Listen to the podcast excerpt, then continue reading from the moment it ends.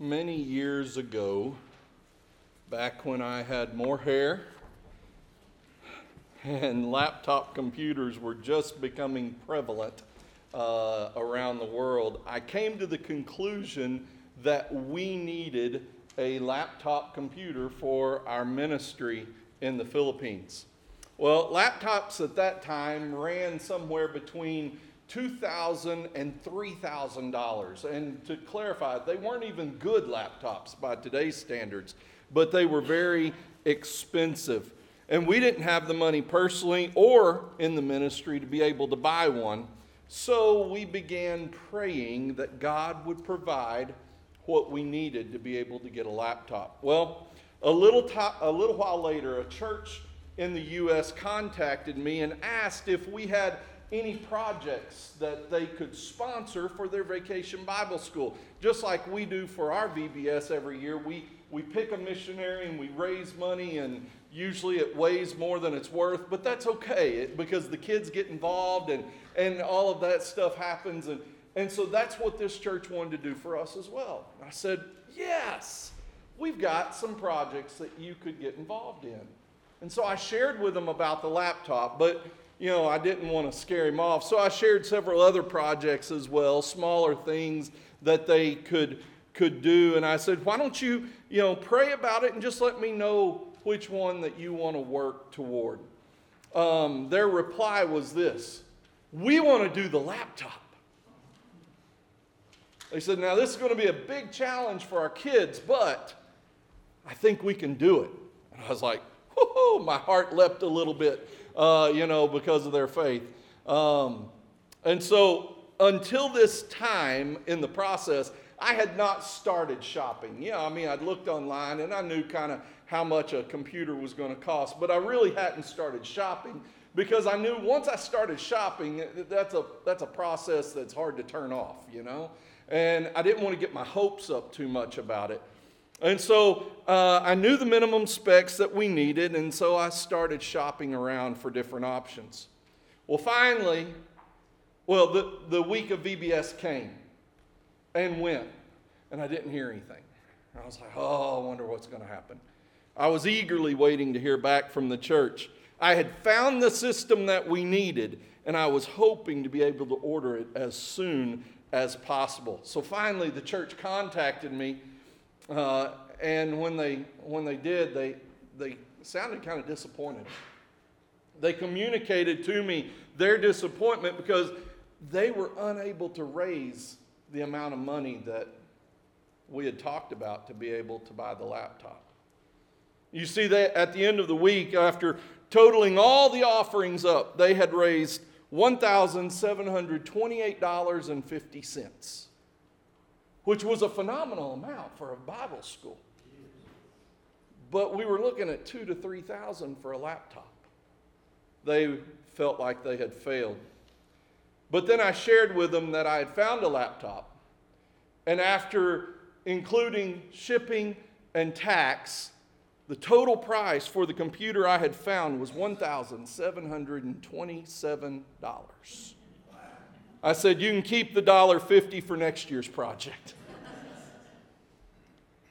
we and they learned that week that God knows exactly what we need and when we need it. That display of God's grace happened almost 20 years ago, which is kind of crazy uh, to think how time has flown. Happened almost 20 years ago. But you know what? God is still taking care of us. And sometimes He's taking care of us even before we realize that we have a need. Let me share another example of His grace. This one happened last month. You see, if you have a child in college, you probably have a good relationship with your mechanic. Um, before our son Caleb went to Conway to go to Central Baptist College three and a half years ago, he saved up his money and he bought Steve, his first Avenger. Dodge Avenger. Some of you got that joke, some of you didn't, but that's okay. Well, Steve has driven many, many miles back and forth between Central Baptist College. And as a result, he has had many repairs t- that needed to be done over the years. Well, one of those more expensive repairs came just last month. Being in his fourth year of school, Caleb decided to move out of the dorm at semester. Uh, so he needed furniture to fill up this new space that he was living in. And so over Christmas break, uh, we took a, a trailer load of stuff down with my vehicle. Now, I knew that I needed tires sooner than later on my vehicle. Um, I just didn't know quite how soon because of some of the uh, things that happened that day. We got off a little bit later than we had hoped. It was about 30 minutes after the sun had set. And about seven miles down Interstate 40 from Conway, uh, we had a blowout. Caleb was driving which I was very happy that he was driving. Not that I didn't feel like I could handle it, but now he knows he can handle it, um, which is awesome. But he was driving and he said, Dad, should the, should the pressure light on the tires be coming on? I said, No. I said, Why don't you, why don't you take this next exit and, and let's check it out? Because we had something had fallen off a trailer in front of us, and so we had hit something, we didn't know what it was. And um, about that time, we heard a rumble in, in the back wheels. And I said, We need to get off quick. And so he pulls over in the middle of the dark, and we have a blown tire. Um, we got the spare tire out, switched it out, and did all those good things uh, that, that uh, you, know, you have to do when you have a, a flat. And we knew that the tire shop at Morrilton closed at 8 o'clock. Um, and so we limped along on the donut uh, to get to Morrilton, the nine miles down the road, um, and got there with 10 minutes to spare and nine pounds of pressure in that tire. God was taking care of us, needless to say. So, why am I sharing all of this this morning? Well, what I didn't tell you was that the Sunday before this happened, God laid it on someone's heart to give us a love offering. I don't know who gave it. Uh, and just as a side note, moving forward, so that you know, I don't know who gives and who doesn't give and how much they give. I don't know any of that stuff, okay? I don't know who gave us this love offering. They chose to be anonymous. But I wanted to let that person know that God used their gift in a spectacular way. You see, a love gift was given specifically for Caleb, which when I received the check, or when he received the check, um, he was really confused. He was like, What's, what's this? And I said, Well, apparently somebody gave you a, a love gift. And he's like, Why? I said, Well, apparently they love you. I don't know, man. Uh, we could take it back if you want, but uh, the love gift that was given to Caleb covered almost all of his uh, car repair. And the love gift that was given to Joanna and I covered almost 80% of a new set of tires for my vehicle. I didn't know we were going to need that money, but God did. And what is so spectacular is that He chose to use a member of this congregation, this body, in order to bless us, to display His grace toward us. They obeyed the prompting of the Holy Spirit to give and blessed my family in a tremendous way. And to be honest, these are just a couple of the ways that God has worked and displayed His grace toward us over the last 30 years.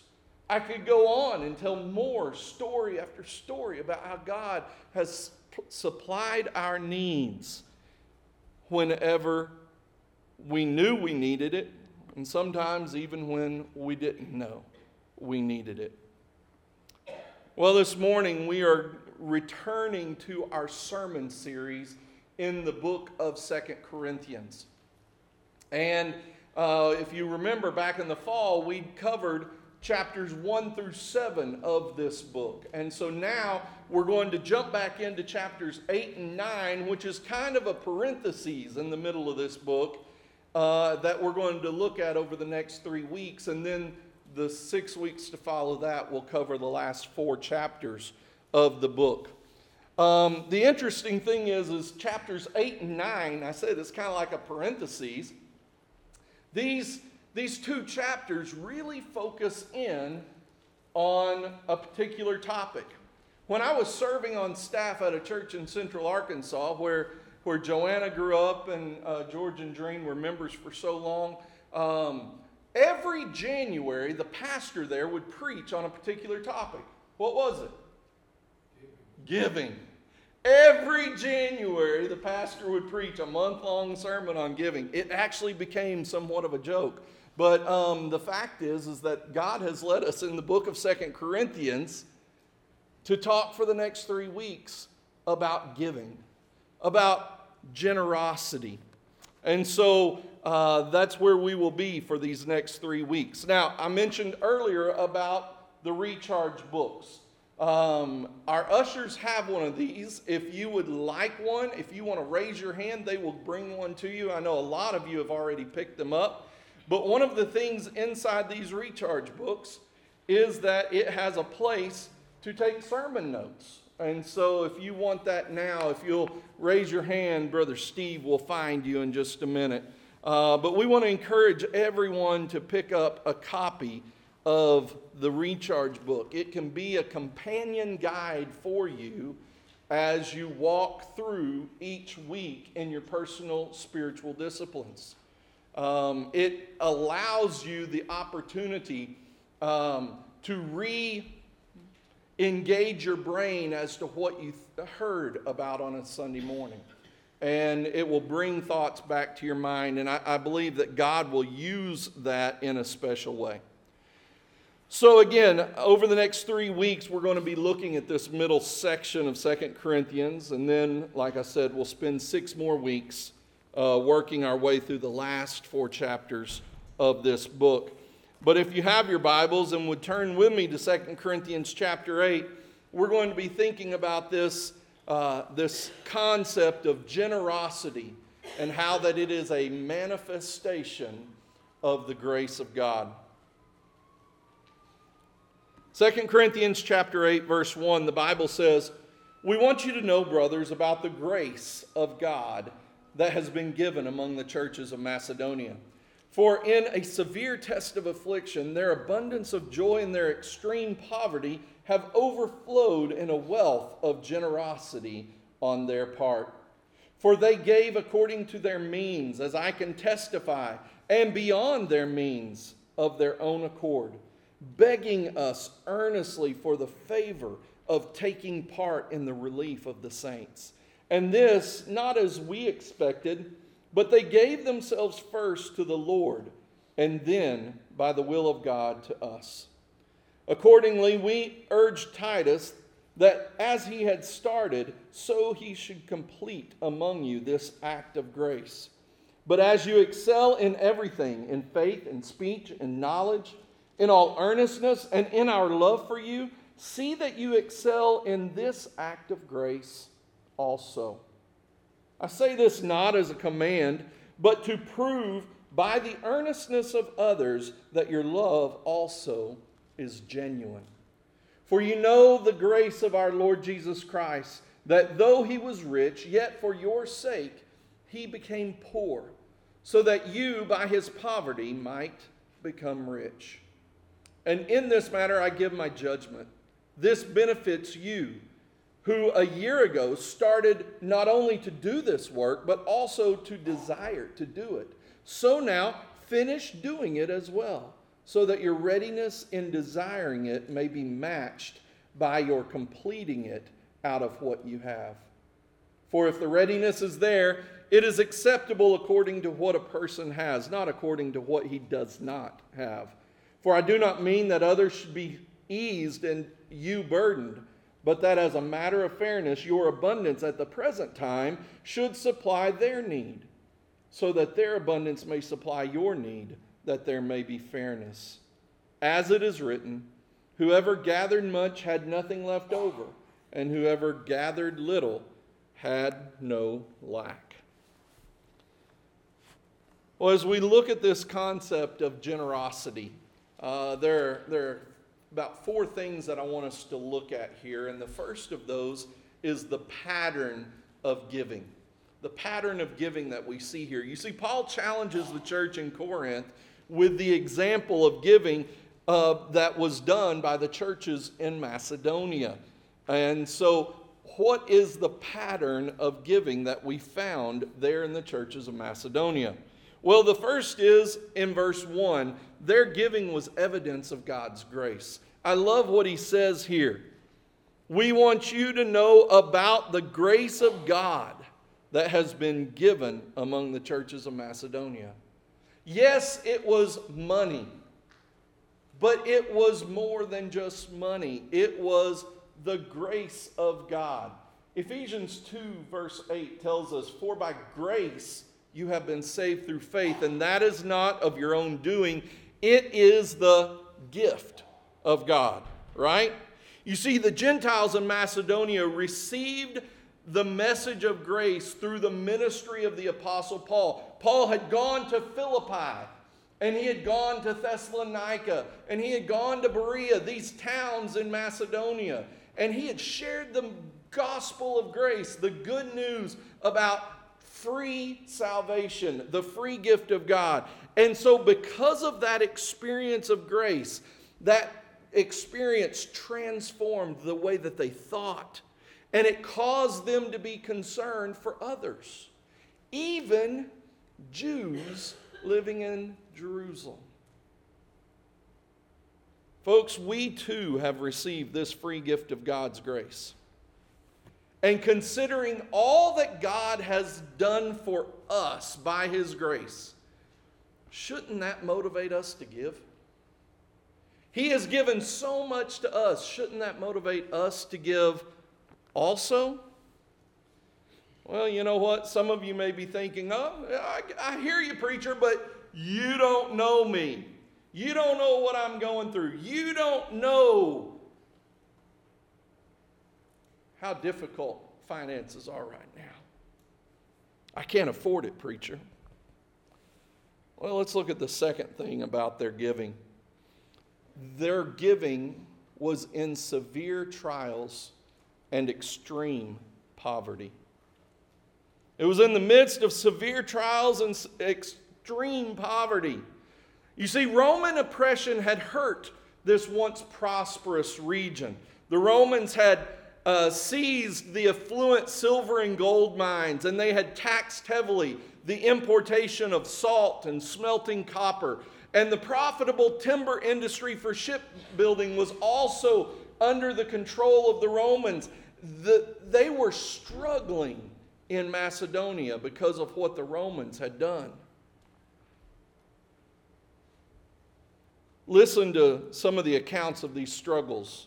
I said earlier that Philippi was in Macedonia and Thessalonica was in Macedonia. If you turn to the letter to the Philippians, Philippians 1, verse 29 says, For it has been granted to you for the sake of Christ, you should not only believe in him, but also suffer for his sake, engaged in the same conflict that you saw I had, and now hear that I still have. Paul is writing to the Philippians and saying, You're going to suffer. It's going to be hard.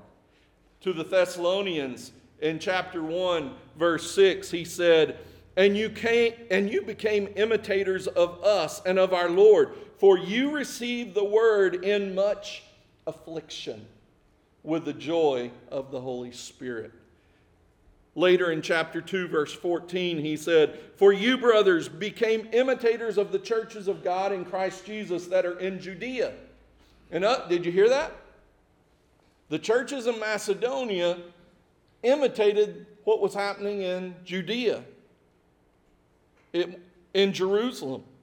the suffering that they had dealt with. The verse goes on and says, For you suffered the same things from your own countrymen as they did from the Jews.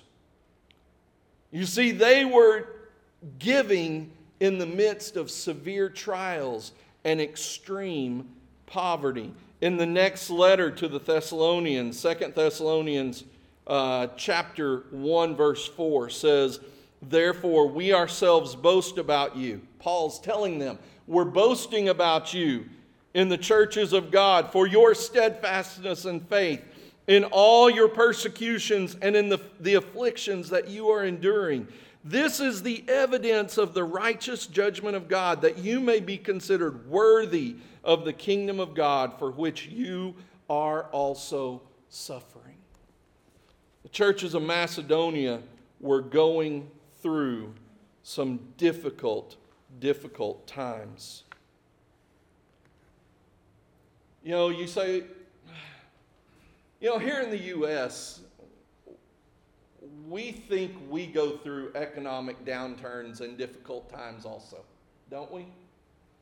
But if I may, uh, you know, having spent half of my adult life living in a third world country, I have a little bit different perspective on that issue. Uh, living in the U.S., frankly, we struggle to understand what it means to be poor. We say we're poor, but I think we really struggle to understand what that means on a worldwide or global scale.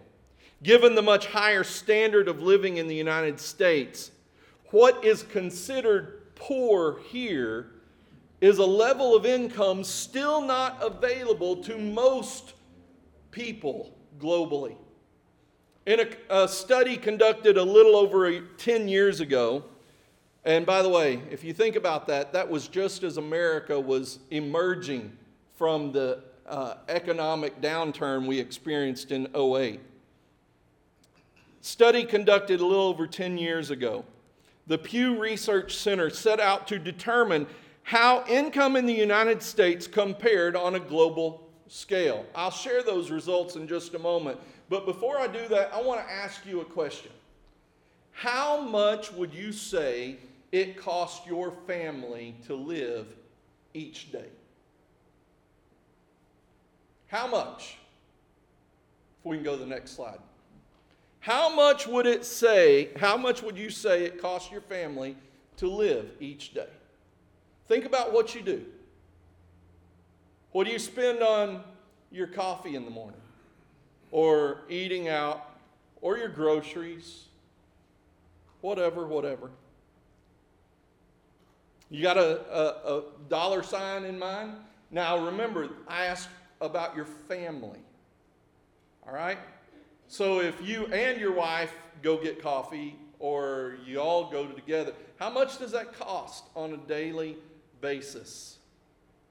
How much would it be if you added in all your extra living expenses? You know, those, those frivolous things like mortgage or rent and electricity and water and how much would it be then if you if you factored that into your daily expenses.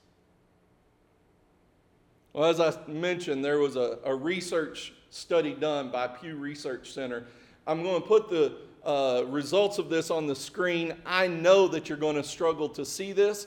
And so if you're in the YouVersion Bible app, uh, there is a link to this article. All right. And so you can go and you can read the whole article and find this, this information. But according to this study, if you live on more than $20 per day as a family, then you would be considered upper middle class on a global scale.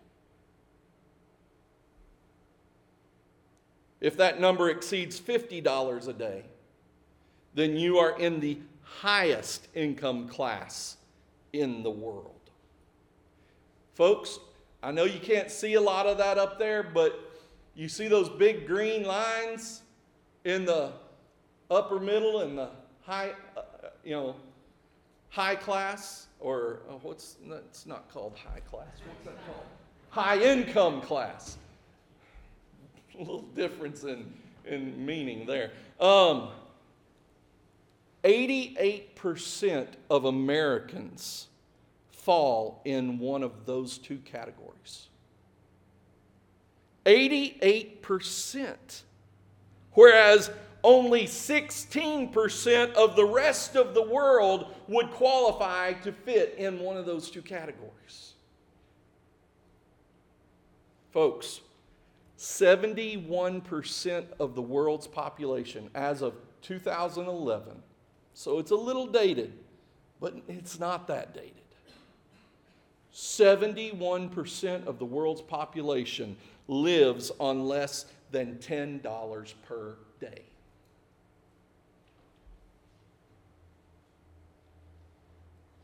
How can we say that we cannot afford to give? The Macedonians gave out of severe trial and extreme poverty. And you know what? They didn't just give a little, their giving was exceptionally generous and completely voluntary. They gave according to their means, is what it tells us back in our text in verse 3. They gave according to their means and beyond their means of their own accord. Paul wasn't, you know, telling them this is compulsory, you got to do this. It was their choice to give beyond their means. The Macedonians wanted to bless others with what they had.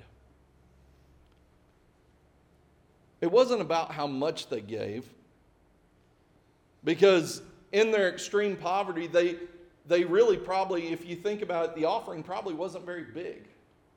But if they were going through these difficult times of persecution and trials and were experiencing extreme poverty, anything that they gave would have been a tremendous blessing. And so it's not about how much you give, folks.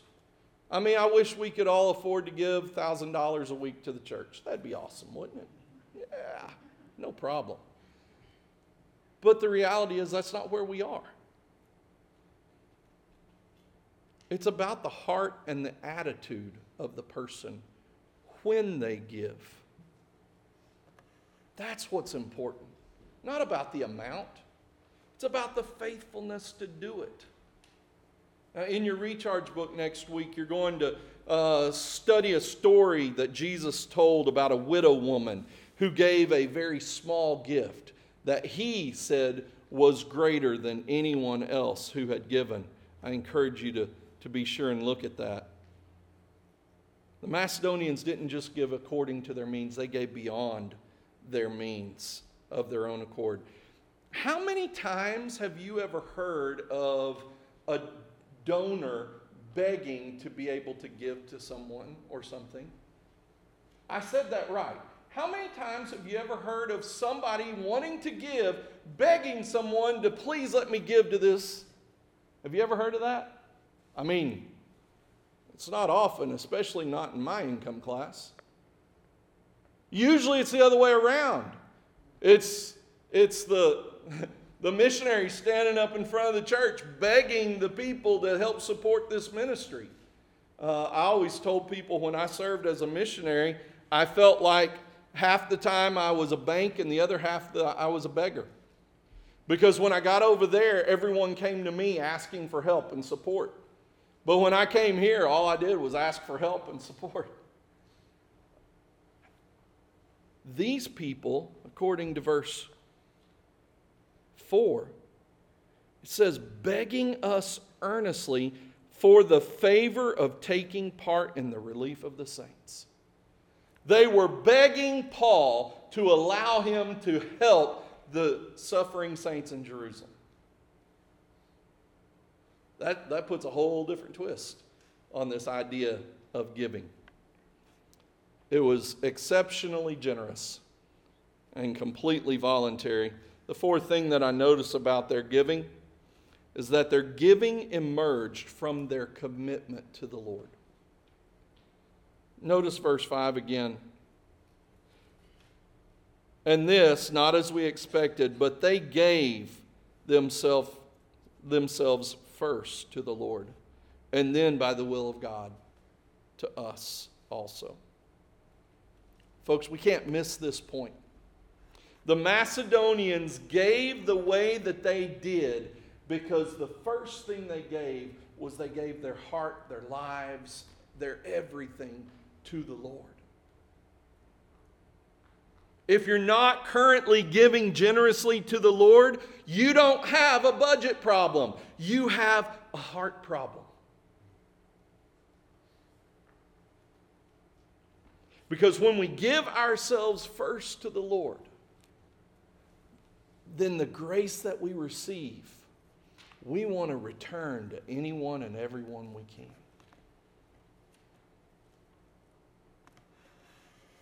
The result of their self surrender was more than just mere generosity with their money, it led to giving of themselves. At the root of genuine generosity is the dedication of our whole life to the service of Christ and service to others. This was the pattern laid out for us for giving here in 2 Corinthians 8. But let's back up for just a moment and think about the purpose for giving. Why did they need to give? Their giving was going to be sent to the suffering believers in Jerusalem. Now, there was a history of trials and suffering in the Jerusalem church. You know, the church was formed during the ministry of Jesus Christ, was empowered at the day of Pentecost by the Holy Spirit of God. We find that in Acts chapter 2. In Acts chapter 4, we see that Peter and John are arrested in the temple for preaching the truth of the gospel. In Acts chapter 5, the Jewish high priest had uh, had all of the apostles arrested in a jealous rage after they had done many signs and wonders. And so he arrested all of them. In Acts chapter 6, people were conspiring against followers of the way, they were spreading lies about them. Specifically, in this instance, about a man named Stephen. And they did this to stir up the crowds. And by the end of his sermon in Acts chapter 7, Stephen was stoned to death by those same, same crowds. And then in Acts chapter 8, verse 1, it says, There arose on that day a great persecution against the church in Jerusalem, and they were all scattered. Those people scattered because of this persecution. And those that scattered traveled throughout the known world at that time, many of whom became core group members of new church plants in those different areas they scattered to. The interesting thing, I've said this to you before, but you may not have heard it. The Lord Jesus told his followers in Acts 1, verse 8, that you will be my witnesses in Jerusalem, in all Judea, in Samaria, and to the uttermost parts of the earth. He said that in Acts 1 8. But it wasn't until Acts 8 1 when they were scattered that they actually started fulfilling that. And they went to all these places and they were witnesses. So the church of Jerusalem had suffered a great deal over the many years of the early church. In Acts chapter 11, verse 27 and 28, a prophet of God named Agabus foretold that the, by the Spirit that there would be a great famine that would soon fall on Jerusalem. He prophesied this to the church at Antioch, and those people at Antioch received his prophecy, and they immediately started to prepare funds to send to the church at Jerusalem to be able to help them. And in Acts 11, verse 30, the Bible tells us that the offering for the church in Jerusalem was delivered by the hand of two men, Barnabas and Saul. Do we know who Saul is? Became the Apostle Paul, the one who wrote this book to the Corinthians. It's likely that this, this activity that he had been involved in as a younger believer with Barnabas, taking these relief funds to the church at Jerusalem, it's likely that that served as a model for Paul many years later as he continued to take up collections to help other believers in need. We see next that Paul intends to send one of his disciples, Titus, to help facilitate the collection and delivery of this offering to Jerusalem. You know, I think it's important for us to notice one very important thing here. Nowhere in here do we find any judgment made against the Jews, the believers in Jerusalem, because of the situation they found themselves in. There was no judgment. And, and folks, sometimes things happen in life. Sometimes there, or there may be a time where you fall on hard times. It happens.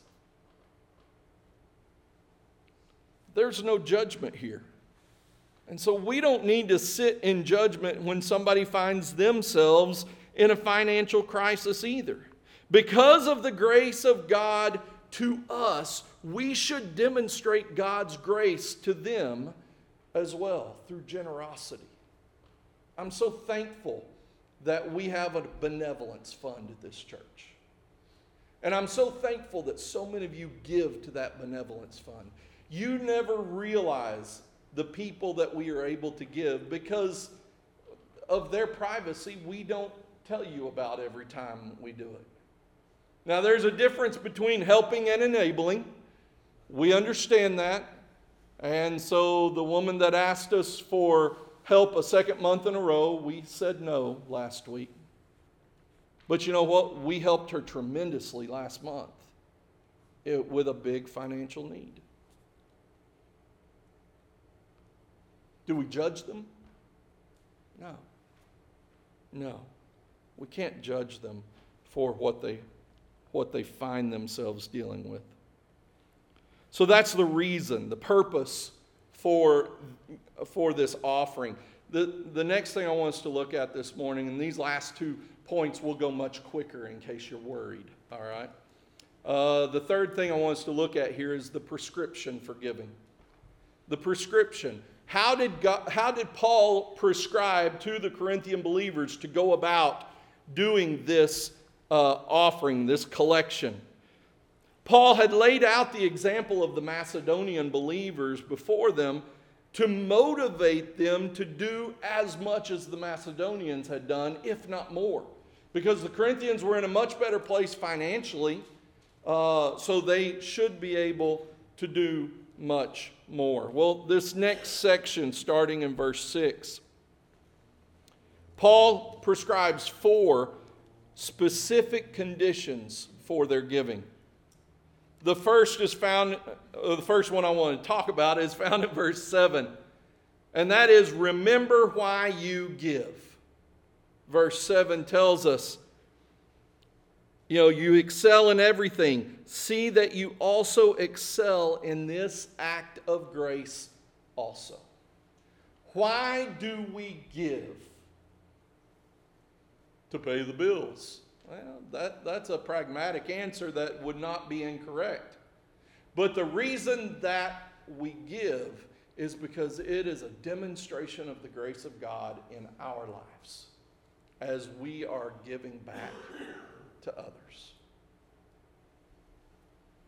It is an act of grace.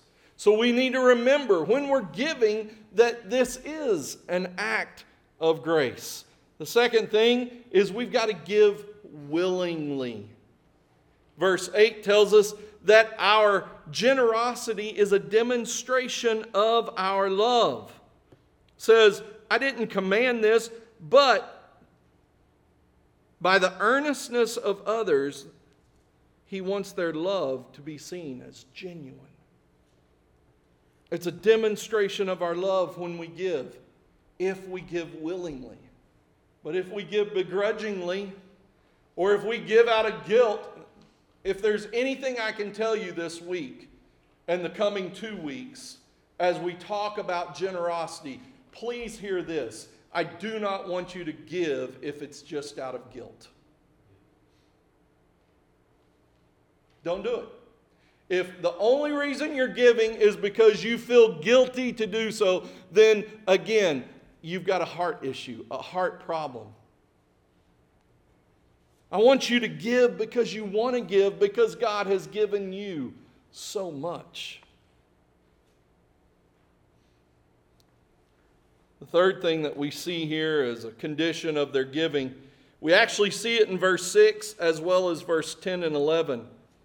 And that is finish what you started. Follow through on your commitment. Verse 6 talks about uh, how that Titus had started this process.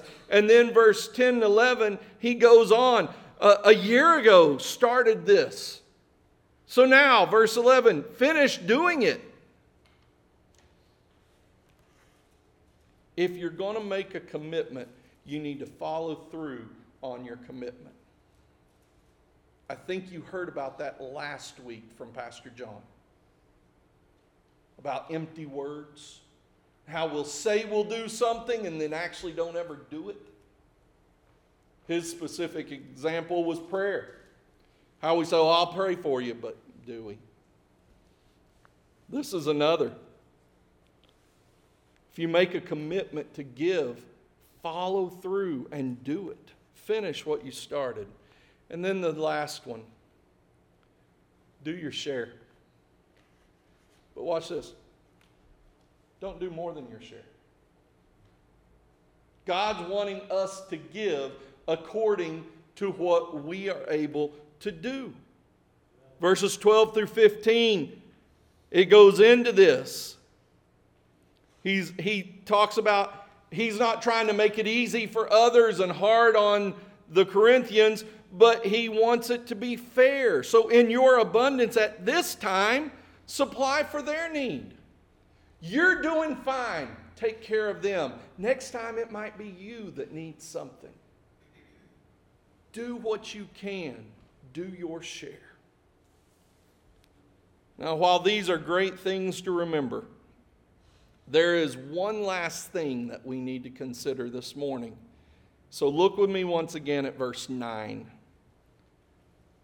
Paul wrote, For you know the grace of our Lord Jesus Christ, that though he was rich, yet for your sake he became poor, so that you by his poverty might become rich. He became poor so that we might become rich. The God of heaven condescended to earth to live as a man, not a rich man in a palace, but a very poor carpenter in probably a mud hut or possibly a cave. He came to live as a man. And without his choice to do that, we would never be able to be reconciled with God. Because of his choice to condescend to our level, he became poor. He was the God, is the God of all creation living in the splendor and glory of heaven, and chose to come 2,000 years ago to be born of a baby in a stable. Can you imagine giving birth with the medical facilities they had 2,000 years ago? Growing up in that, he became poor so that we might become rich. You know, this reminds me of another verse Another verse, actually, here in Second Corinthians, we talked about it just a few months ago. It's found in chapter 5, verse 21, where it says, For our sake, he made him to become sin who knew no sin, so that in him we might become the righteousness of God. Jesus Christ became poor so that we might become rich. Jesus Christ also became sin so that we might become the righteousness of God. How does he make us rich? Well, folks, we're not talking about money here, okay? We're not talking about if you follow Jesus, you'll be healthy and wealthy and all that good stuff. That's not what we're saying.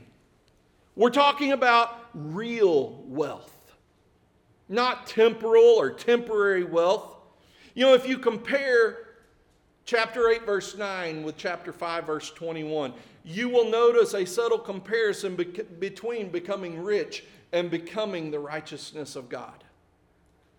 You remember what Matthew 6, what Jesus told us in verse 33? He said, But seek you first the kingdom of God and his righteousness, and all these other things will be added to you. Seek first the kingdom of God. Folks, real wealth is investing in things that have eternal value. Things such as faith, love, the peace of God, and the power of the Holy Spirit at work in you. None other than the grace of Christ, which has reconciled us to God, will work to produce these such things. We've got to have the grace of God in us to experience that faith, that love, that peace, that power being a partaker of this grace offered freely to us by Jesus Christ is the beginning of our ministry of generosity. If you've never trusted in Jesus Christ as your Savior, then this whole concept of being generous just is crazy to you. It doesn't make sense. Why should I give of what I worked hard to get? But when you trust in Christ as your Savior, you all of a sudden realize that it's not about what I got, it's about what God has gifted to me. He has graced my life with all these things. Now I need to grace others also. Jesus is our perfect example of generosity. As we become more like Him, we will become more and more generous. Folks, it's God's will for you to be generous with what you have because He knows that when we're generous, then we have the heart of Jesus. We have that character of Christ. I wasn't going to bring this one up because I got to save something for the next couple of weeks, but I got to say it. Matthew 6, verse 21 For where your treasure is, there will your heart be also. Are we giving up all of our earthly, temporal treasures to follow the Lord? Are we truly surrendering all to Him today? Let's pray. Father, thank you for your word and for the truth therein. Lord, I thank you for how you have shown me over these many years how you are faithful to take care of us. And Lord, thank you for uh, teaching me to put you first in my finances. Lord, help me to become more generous. Help me to constantly remember the grace that I've experienced and grace others also. Lord, we pray these things in Jesus' name. Amen.